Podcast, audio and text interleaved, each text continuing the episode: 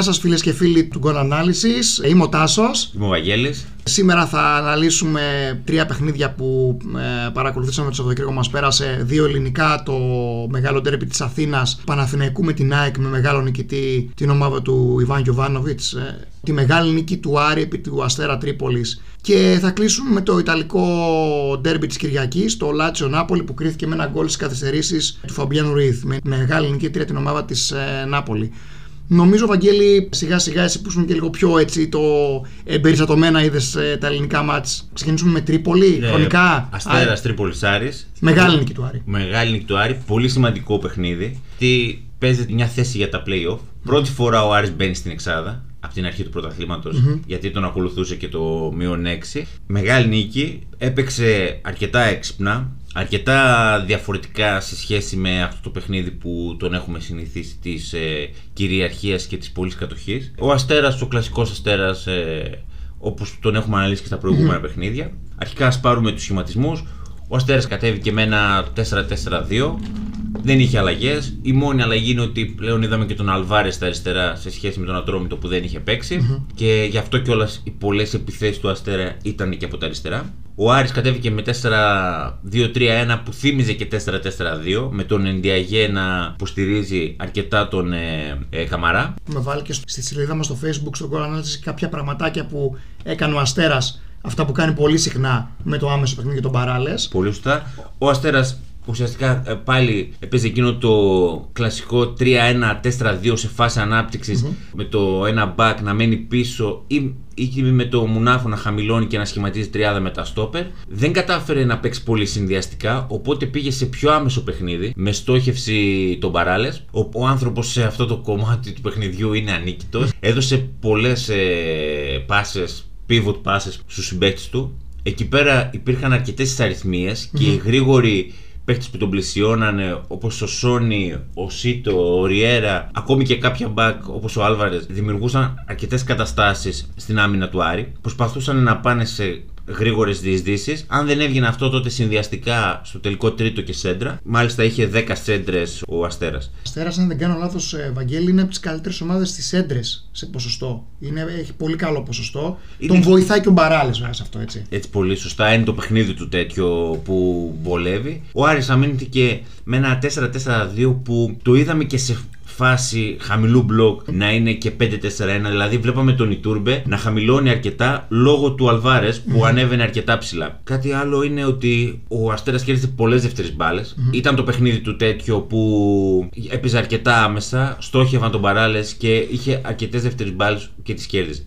Ο Άρης απ' την άλλη έπαιξε το 4-4-2 ή 4-2-3-1. Προσπάθησε συνδυαστικά και κάθετα, κυρίως με κινήσεις του Καμαρά στην πλάτη της άμυνας. Εντάξει, αυτό νομίζω είναι κα- πολύ καλός. Είναι πολύ καλός, έχει πολύ καλή αντίληψη του χώρου. Τα κατάφερε, εκεί πέρα υπήρχε συνδυαστικό. Βέβαια, να πούμε ότι ο συστικός δεν ήταν αρκετά, παρότι έφτανε στο τελικό τρίτο. Σε φάση άμυνας ο Αστέρας ήταν σε ένα κλασικό 4-4-2. Στο medium block, έτσι.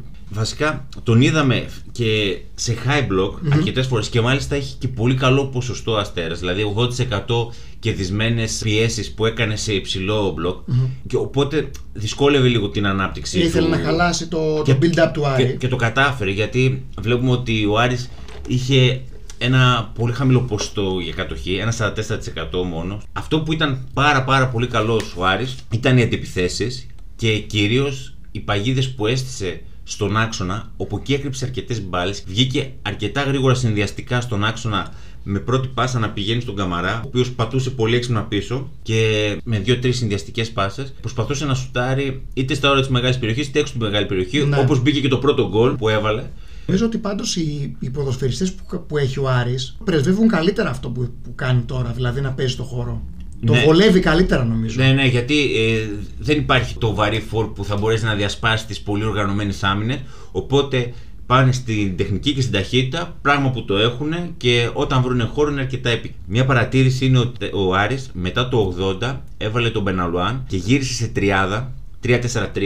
Είναι ένα σύστημα που έχεις επισημάνει ότι το έχει παίξει ο Μπούργος στην ναι, Αργεντινή. το έχει παίξει με την New York Boys σε 10 μάτς, 12 που είχε κάτι στον πάγκο, νομίζω στα 7-8 είχε παίξει έτσι, δηλαδή 3 στα 4. Οπότε μάλλον το έχεις στο πίσω μέρος του μυαλού του, ίσως να το δούμε αυτό από του χρόνου, να το δουλέψει λίγο καιρό στα playoff και να δούμε αυτό το, το, το καλοκαίρι και μετά. Θα κρατήσουμε μια επιφύλαξη, το δούμε. Ε, πιστεύω ότι αν έρθουν οι παίχτες που έχει στο μυαλό Ναι. του, πιστεύω ότι θα το κάνει. Κάτι άλλο. Εντάξει, οι στατικές ήταν καλές για τον Αστέρα. Εγώ να κάνω μια τελευταία τέτοια. Εμένα μου κάνει πολύ εντύπωση η τελευταία φάση που έχεις βάλει στο βιντεάκι που έχουμε στο goal analysis στο facebook. Που ακόμα και στο 90 έχεις αριθμαίο αστέρα στη μεγάλη μπάλα προς τον παράλες. Είναι 3-4-4, αν δεν κάνω λάθος. Πολλές φορές αυτό. Ναι, Πολλές φορές. ναι. Γιατί ξέραν ότι ε, γενικότερα ο άξονας του Άρη ήταν πολύ γεμάτος, Πολλά καλά μαρκαρίσματα και όσες φορές πήγε η μπάλα εκεί είχαν πρόβλημα γιατί βγαίναν σε αντιπιθέσεις Ναι. και έτσι μπήκε και το γκολ που είπαμε. Ναι. Ε, οπότε είδαν ότι δεν μπορούσαν να το να δεν περάσουν το κεντρικό τρίτο.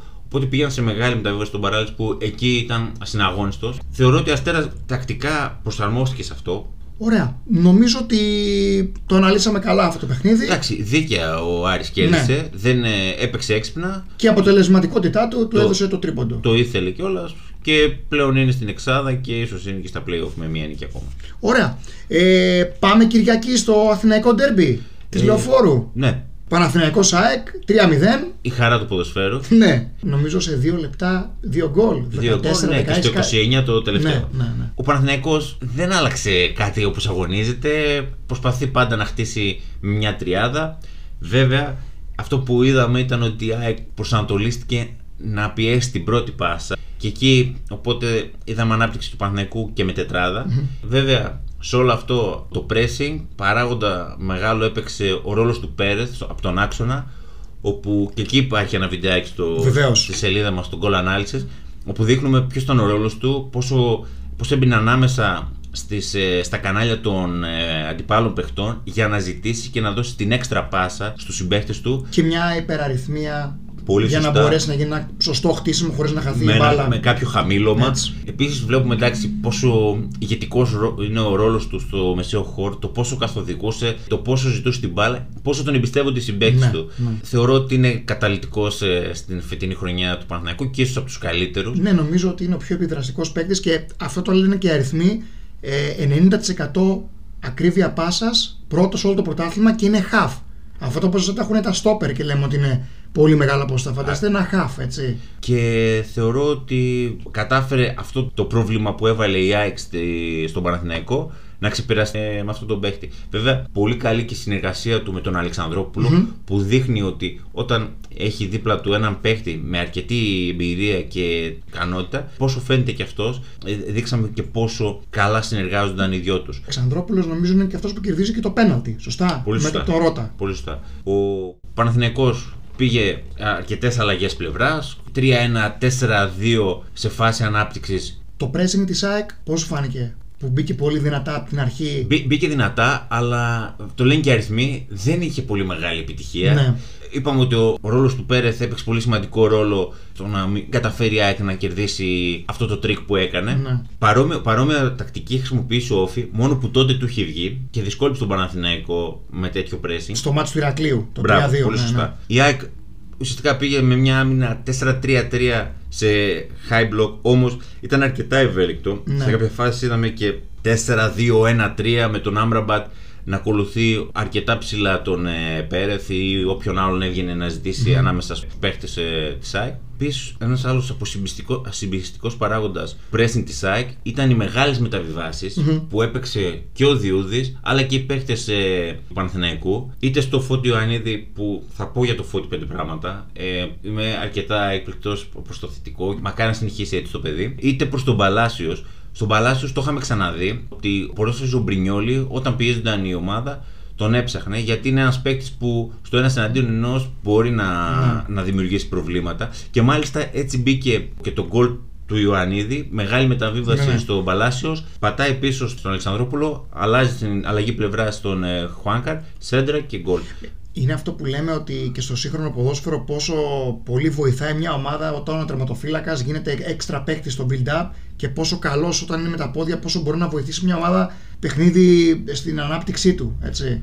Ε, Είναι απαραίτητος πλέον ο τερματοφύλακας να ξέρει ποδόσφαιρο. Να ξέρει είναι απαραίτητο ποδόσφαιρο, να ξέρει ποδόσφαιρο, γιατί είναι ο πρώτος επιθετικός. Επίσης για την ΑΕΚ. Η ΑΕΚ πήγε με μια ανάπτυξη τετράδας. Αυτό που είδα ήταν ότι η εξτρέμ της ήταν αρκετά μέσα και προσέφεραν το κάθετο παιχνίδι. Πράγμα που έγινε. Η ΑΕΚ έπαιξε αρκετά κάθετα και αρκετές φορές στην πλάτη. Νομίζω πάντως ότι άμα ο, Γκα- ο, ο Αραούχο ήταν 90 λεπτά μπορούσε να παίξει, θα έ- έπαιζε καλύτερα σε αυτό το στυλ παιχνιδιού η ΑΕΚ. Δεν μπορούσε να τον έχει 90 λεπτά. Μπήκε αλλαγή στο ημίχρονο, αν δεν κάνω λάθος. Ίσως και ε, ο Μάνταλος μαζί με τον Άμπερμπαν, Ναι. αν ξεκινούσαν, Ναι. ε, να ήταν πολύ καλύτερο. Στο δεύτερο ημίχρονο ήταν καλύτερη η ΑΕΚ, τουλάχιστον στο πρώτο δεκάλεπτο, Ναι. που εκεί απείλησε ε, δύο-τρεις φορές και με στατικές και με κάθετο παιχνίδι. Και στο πρώτο ημίχρονο, η φάση που κάνει η ΑΕΚ πάνω στην πίεση είναι κυρίως από στατικές.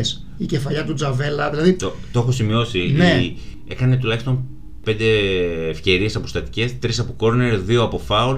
Ο Παναθηναϊκός εκεί πέρα ήταν πολύ αδύναμος. Ναι. Δεν βρήκε λύση. Κερδίζει μια στατική με τον Τζαβέλλα στην αρχή, μία με τον Βράνιες, μία με τον Τσούμπερ που είχε και το δοκάρι Είχε το στο, δοκάρι, στο ναι. κόρνερ. Είναι εκείνη η διπλή ευκαιρία στο Μπράβο. πρώτο ημίχρονο. Μπράβο. Επίσης, σε πολύ οργανωμένη άμυνα και στο μισό του αντιπάλου είχε ένα σύστημα 2-4-1-3 και, και έπαιζε με αρκετά μες σέντρε και φαίνεται κιόλας αυτό ότι τέλεσε 14 σέντρε, όπου οι 6 βρήκαν και στόχο. Με καλό ποσοστό. Πολύ είναι καλό λίγο, λίγο ποσοστό. κάτω από τη μέση. Πολύ καλό. Και γενικότερα είχε ένα στόχο. Βέβαια ήταν πολύ χάλια. Όλη τη χρονιά. Για μένα ήταν απογοητευτική, ε, απογοητευτικά τα μαρκαρίσματα των δύο στόπερ της, όπου ο Ιωαννίδης είχε ένα 55% στις μονομαχίες, επιθετικές και αμυντικές. Ένα ποστό τεράστιο για επιθετικό. Συνήθως ε, θεωρείται ένα καλό ποστό γύρω στα 35 με 40. Τόσο. Χείρο στο 1 τρίτο, 1 στα 3 ας πούμε. Και ο Ιωαννίδης είχε 55%.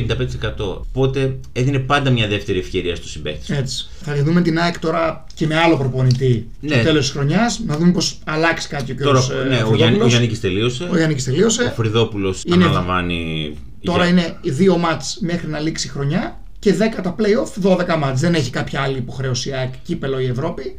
Να δούμε και κάποια πράγματα και θα αναλύσουμε εδώ τι μπορεί να αλλάξει στον τρόπο παιχνιδιού της. Σίγουρα κάποια πράγματα θα αλλάξουν, εγώ πιστεύω. Κάτι άλλο; Ε, ναι, για τις στατικές θέλω να Ναι. πω ότι η ΑΕΚ πήγε καθαρά σε ζώνη. Δεν είχε και προβλήματα εκτός από μία φάση. Ο Παναθηναϊκός πήγε σε μεικτή άμυνα, δηλαδή ζώνη και με man to man μαρκαρίσματα. Αρκετά θέματα. Δεν βρήκε ποτέ λύση Ναι. σε αυτά. Θα μπορούσε να έχει προβλήματα. Αυτά κάποια στατιστικά είναι ότι ο Παναθηναϊκός έκανε 13 σουτ, τα 80 στην αιστεία, πολύ καλό ποσοστό. Πολύ μικρή η κατοχή του σε σχέση με το μέσο όρο του, δηλαδή 47%, ενώ το μέσο όρο του είναι κοντά στο 58%. Η δεύτερη καλύτερη ομάδα μετά τον Πάο. Στα expected goals, ο Παναθηναϊκός ήταν πολύ πολύ ανώτερος, 2,6 σε σχέση με 1,35 της ΑΕΚ. Επίσης, ο Παναθηναϊκός είχε απόλυτη ισορροπία στις επιθέσεις από τα πλάγια. 26 δεξιά, 26 αριστερά, καθόλου από τον άξονα. Αυτό που ήθελα να πω ήταν για τις αντιπιθέσεις του Παναθηναϊκού είναι ότι ήταν πολύ πολύ ουσιαστικός. Το έχουμε ξαναπεί, το έχουμε ξαναλύσει. Ο Παλάσιος είναι παίχτη που όταν βρει γήπεδο είναι ασταμάτητος. Δεν, δεν μπο- δηλαδή και στον γκολ που πετυχαίνει περνάει δύο παίχτε και κάνει μια κούρσα 70 μέτρα. Ναι, είναι κάτω από τη σέντρα. Είναι κάτω τη σέντρα. Σίγουρα, και ναι. Επίσης είναι και αυτός που ξεκινάει γε- γενικότερα τις αντιπιθέσεις του Παναθηναϊκού. Έναν άλλο τρόπο σε αντιπίθεση που δεν είχε ξαναδεί ήταν η πρώτη πάσα στον Ιωαννίδη, πάτημα πίσω και για να μπορέσει να βγει η αντεπίθεση με δεύτερες, και, με δεύτερες πάσες.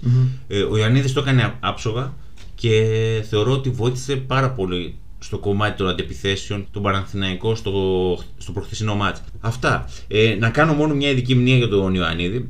Θέλω να πω ότι ήταν ένας παίκτης ο οποίος πήρε 13 πάσες, οι 12 ήταν σωστέ και μάλιστα οι περισσότερες πάσει που πήρε ήταν υποπίεση. Ε, είτε έπαιζαν κάθετα οι συμπαίκτες του και με ένα πάτημα πίσω τους ελευθέρωνε για να μπορέσουν να αλλάξουν πλευρά, είτε δεχόταν μεγάλη μεταβίβαση από την άμυνα ή από, ή από τον τερματοφύλακα, όπου και σε αυτό κατάφερε να είναι πραγματικά πολύ καλός και να μπορέσει να κρατήσει την μπάλα και να δημιουργήσει προποθέσει για τον Παναθηναϊκό.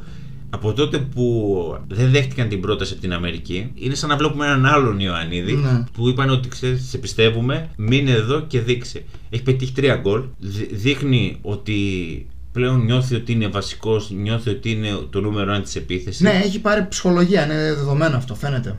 Είναι πολύ καλό για την Ελλάδα. Χρειαζόμαστε τέτοιους επιθετικούς. Κρατάει πολύ καλά την μπάλα. Είναι ένα ψηλό παιδί, δυνατό παιδί. Όλο το μέλλον ε, μαζί του αρκεί να δουλέψει. Και όντως τα 2 εκατομμύρια που είχαν δώσει οι Αμερικάνοι θα ήταν πολύ, πολύ λίγα αν συνεχίσει να παίζει έτσι Ναι, ναι. όπως βλέπω. Ωραία, τέλεια. Οπότε κλείνουμε και με το Ιταλικό. Λοιπόν, στην Ιταλία είχαμε το την Κυριακή το βράδυ το Λάτσιο Νάπολη. Νίκη ανόδου κορυφής για την Νάπολη με ένα γκολ τη καθυστερήσεις από τον Φαμπιάν Ρουίθ. Ένα-δύο τελικό. Πλέον ισόβαθμε Μίλαν και Νάπολη στους 57. Ο Σάρι απέναντι από την ομάδα που είχε χτίσει χρόνια την Κυριακή. Λίγα πραγματάκια για, την, ε, για τις ε, τακτικές των δύο ομάδων. Καταρχάς μιλάμε για δύο ομάδες οι οποίες ε, τις αρέ, τους αρέσει να έχουν κατοχή μπάλας. Οι δύο ομάδες με το μεγαλύτερο ποσοστό ακρίβειας πασών στο πρωτάθλημα με 89%, 90% κάναν και προχθές. Άρα μιλάμε ότι ε, για μια, δύο ομάδες που τους αρέσει να κρατάνε την μπάλα και να την χειρίζονται σωστά. 606 πετυχημένες πάσει η Νάπολη, 504 η Λάτσιο. Το, το προδίδει και το 45-55 κατοχή. Πήρε την κατοχή η Νάπολη, την αποζήτησε και νομίζω στο τέλος δικαίωσε το Σπαλέτη το, το παιχνίδι κατοχής που ήθελε να κάνει. Λίγα πράγματα για την ε, τακτική των δύο ομάδων. Στο επιθετικό κομμάτι η Λάτσιο ε, με αυτό το 4-3-3 και τους ε, κλασικούς ακραίους της να μπαίνουν πολύ μέσα ε, Λουίζ Αλμπέρτο και Φελίπε Άντερσον, οι οποίοι έχουν και αρκετή ποιότητα και ε, σουτάρουν και εκτός περιοχής, ένα χαρακτηριστικό όπως και ο Μιλικοβιτ η Νάπολη με το 4-2-3-1 και το Ζιελίνσκι να είναι συνδετικός κρίκος των δυο χαφ και, τον, και του Όσιμεν μπροστά. Αυτό που προσπάθησε να κάνει η Λάτσιο ξεκάθαρα ήταν να, να, κατεβάσει πέμπτο στην ε, τετράδα της άμυνας το Λέιβα, το Λούκας Λέιβα να πάρει την μπάλα. Η Νάπολι το κόψε τελείως αυτό. Δεν έδινε καθόλου την πάσα στην κάθετη στο Λέιβα και οδηγούσε κυρίως από τα αριστερά την, ε, τη Λάτσιο, από την πλευρά που ήταν ο Ζακάνια, ο Ζακάνι δηλαδή και ο Ράντου, ο οποίος Ράντου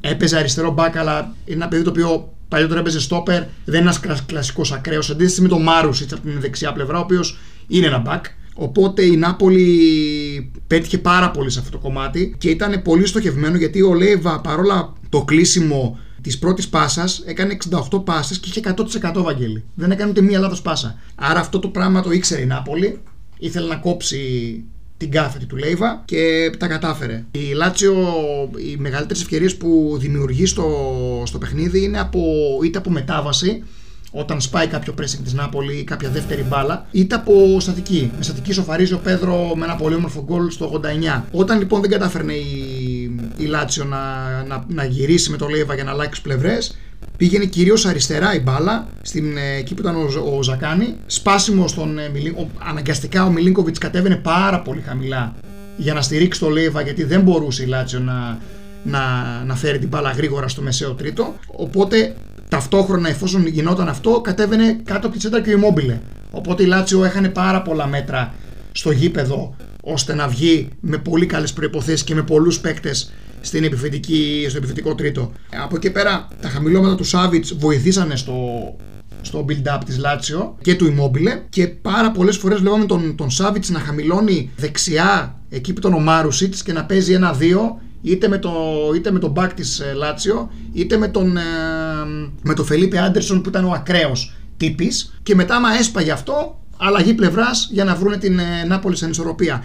Η Νάπολη από την άλλη πλευρά, στο χτίσιμό της με τους ε, τέσσερις στην άμυνα, κατέβαζε πάντα πολύ κοντά και τους δυο χαφ, και το Φαμπιάν Ρίθ και τον Ντέμε. Ο Ντέμε ήταν μονίμως στα 7-8 μέτρα μπροστά του Στόπερ και το Ραχμάνι και το Κουλιμπαλί. Πολύ κοντά του και ο Φαμπιάν Ρουίθ και πολλές φορές για να βοηθήσει το, το σωστό το, το build-up ο Ζιελίνσκι στο χώρο του κέντρου. Ο Ζιελίνσκι με τον Οσιμέν ήταν κάπου ε, στο μεσοδιαστήματα ε, δεν ήταν σε καλή μέρα ο Ζιελίνσκι και θα το πω στο τέλος. Ήταν το άσος που έκρυβε στο μανίκι του ο Σπαλέτη με την είσοδο του Ελμάς, που είναι πολύ κομβικός γιατί συμμετέχει και στα δύο γκολ της Νάπολι. Οπότε η, η Νάπολι κατέβαζε πολύ κοντά τους δυο, τους δυο χάφτης για να δημιουργήσουν και η στόχευσή της ήταν κυρίως να πάει να παίξει από τη δεξιά πλευρά και όχι από την πλευρά του Ινσίνια, γιατί ο Ινσίνια, όπως ξέρουμε, ένας εξτρέμ ο οποίος μπαίνει πάρα πολύ μέσα. Οπότε πήγαινε τελείως δεξιά, εκεί που ήταν ο Πολιτάνο. Και πολλές φορές είδαμε και τον Κουλιμπαλί να κάνει μεγάλες προς τον Πολιτάνο διαγώνιες. Το λένε και τα νούμερα, Βαγγέλη. 15 επιθέσεις η Νάπολη από την πλευρά του Ινσίνιε, τύπης, γιατί ο Ινσίνιε έμπαινε πολύ μέσα, και 36 από τα δεξιά. Οπότε ήταν ξεκάθαρο ότι είχε στόχευση από εκεί η Νάπολη κάτι το οποίο μου έκανε εντύπωση είναι ότι η πάρα πολύ καλή εμφάνιση του, του Ραχμάνη σε σχέση με τον Κουλιμπάλ ήταν πολύ, πολύ καλύτερος να πω την άλλη. Δηλαδή έχει πάρα πολύ καλά νούμερα ο, ο στόπερ της, ε, της Νάπολη. 94% ακρίβεια πάσες 86 πάσες και το κυριότερο 11 στις 12 κερδισμένες μονομαχίες. Στην ουσία έσβησε τον Immobile όταν η Λάτσιο προσπάθησε να, με σέντρες να, να μπει στο, στο παιχνίδι. Κάτι άλλο στο, στο build-up της, ε, της Νάπολη όταν, όταν ο Ζιελίνσκι βγήκε αλλαγή και μπήκε μέσα ο Ελμάς ήταν πάρα πολύ κομβικός γιατί και στο πρώτο γκολ και στο δεύτερο έχει πολύ μεγάλη συμμετοχή. Ειδικά στο δεύτερο στο 94 έχει βγει χαμηλά κοντά στο πλάγιο και παίρνει την μπάλα από το, από το μεσοδιάστημα από τον, ε, από τον Ουνάς, κάνει την κούρσα και την ε, δίνει στον, στον Ινσίνιο που αυτός μετά τη μοιράζει στο Ρουίθ. Παρόλο δηλαδή που δεν ήταν σε πολύ καλή μέρα ούτε ο Ζιελίνσκι ούτε ο Σιμέν, η Νάπολη βρήκε ε, σε πολύ καλό, σε πολύ καλό μισάωρο τον, τον Ελμάς και τον Ινσίν ο οποίος έκανε και γκολ και assist. Το γκολ της Νάπολη το πρώτο που το έχουν δει είναι ένα πολύ καλό pressing 4 τέταρτα. Έχει ανέβει με 4 παίκτες πολύ ψηλά η Νάπολη. Κάνει λάθος build-up η, η Λάτσιο. Χάνει την μπάλα έξω την περιοχή και εκτελεί ο Ινσίν έξω την περιοχή με ένα πολύ όμορφο τέρμα. Αυτό που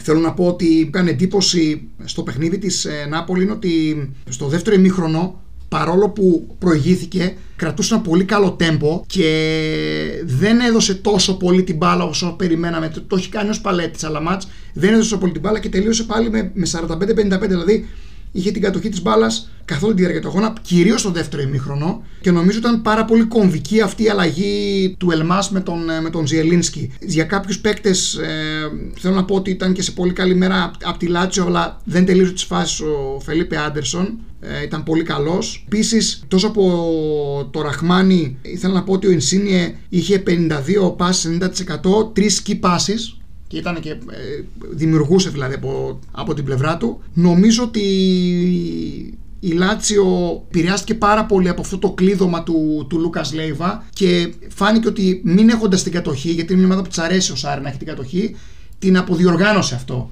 Οπότε ο Σπαλέτη τον βάζω μεγάλο βαθμό γιατί κατάφερε να, να πάρει ένα πολύ μεγάλο τρίποντο και να έχει την ομάδα του αυτή τη στιγμή πρώτη στην βαθμολογία. Αυτά νομίζω, κάτι το οποίο δεν... Θα συμφωνήσω, θα πω τρία πράγματα. Ναι. Ένα είναι ότι Ξέρουμε ότι τα παιχνίδια του Σάρι πάντα περνάνε από τους κεντρικούς ε, μέσους. Το ίδιο βλέπαμε και στην Τζέλσι με τον Ζορζίνιο. Σωστά. Ε, οπότε το να κλειδώσει η Νάπολη τον Λέιβα ήταν μια έξυπνη κίνηση και με στόχο. Επίσης, ο Ελμάς χρωστούσε ένα καλό παιχνίδι ναι. στην Νάπολη, διότι στο προηγούμενο που είχαμε αναλύσει με την ντερ ήταν από τους μοιραίους που είχαν μπει αλλαγή σε τραυματισμό του, του, του Πολιτάνου. Του Πολιτάνου, πολύ σωστά. Και δεν είχε κάνει καθόλου καλό παιχνίδι. Ναι. Και μάλιστα δεν βοήθησε και την ομάδα του. Και ένα τρίτο, θα, θα πω πάλι στο, στο που βρει για την κατοχή. Ναι, καλά έκανε και δεν έδωσε κατοχή στην Λάτσιο. Γιατί η Λάτσιο είναι, όλες οι ομάδες του Σάρι είναι ομάδες που θέλουν την μπάλα, έτσι δημιουργούν προβλήματα, έτσι δημιουργούν καταστάσεις, οπότε όσο λιγότερο είχαν την μπάλα και όσο λιγότερο τους χαλάγανε το παιχνίδι και νιώθανε άβολα, τόσο καλύτερο ήταν για την, ε, την Νάπολη. Και να που βλέπουμε ότι η Νάπολη πλέον είναι μία εκ των ε, διεκδικητών ε, ε, του ναι, τίτλου. Ναι, ναι, ναι, ξεκάθαρα. Και θεωρώ ότι ανάμεσα στις τρεις, Ιντερ, Μίλαν και Νάπολη, θα κρυθεί ο, ο τίτλος. Έχουμε ακόμα 11 μάτς, οπότε θα δούμε και πώς θα καταλήξει το φετινό καμπιονάτο. Ωραία. Λοιπόν, ε, νομίζω ότι είμαστε κομπλέ. Τελειώσαμε. Ευχαριστούμε πολύ. Θα τα πούμε στο επόμενο επεισόδιο. Είμαι ο Τάσος. Είμαι ο Αγγέλης. Καλή συνέχεια σε όλους. Γεια σας.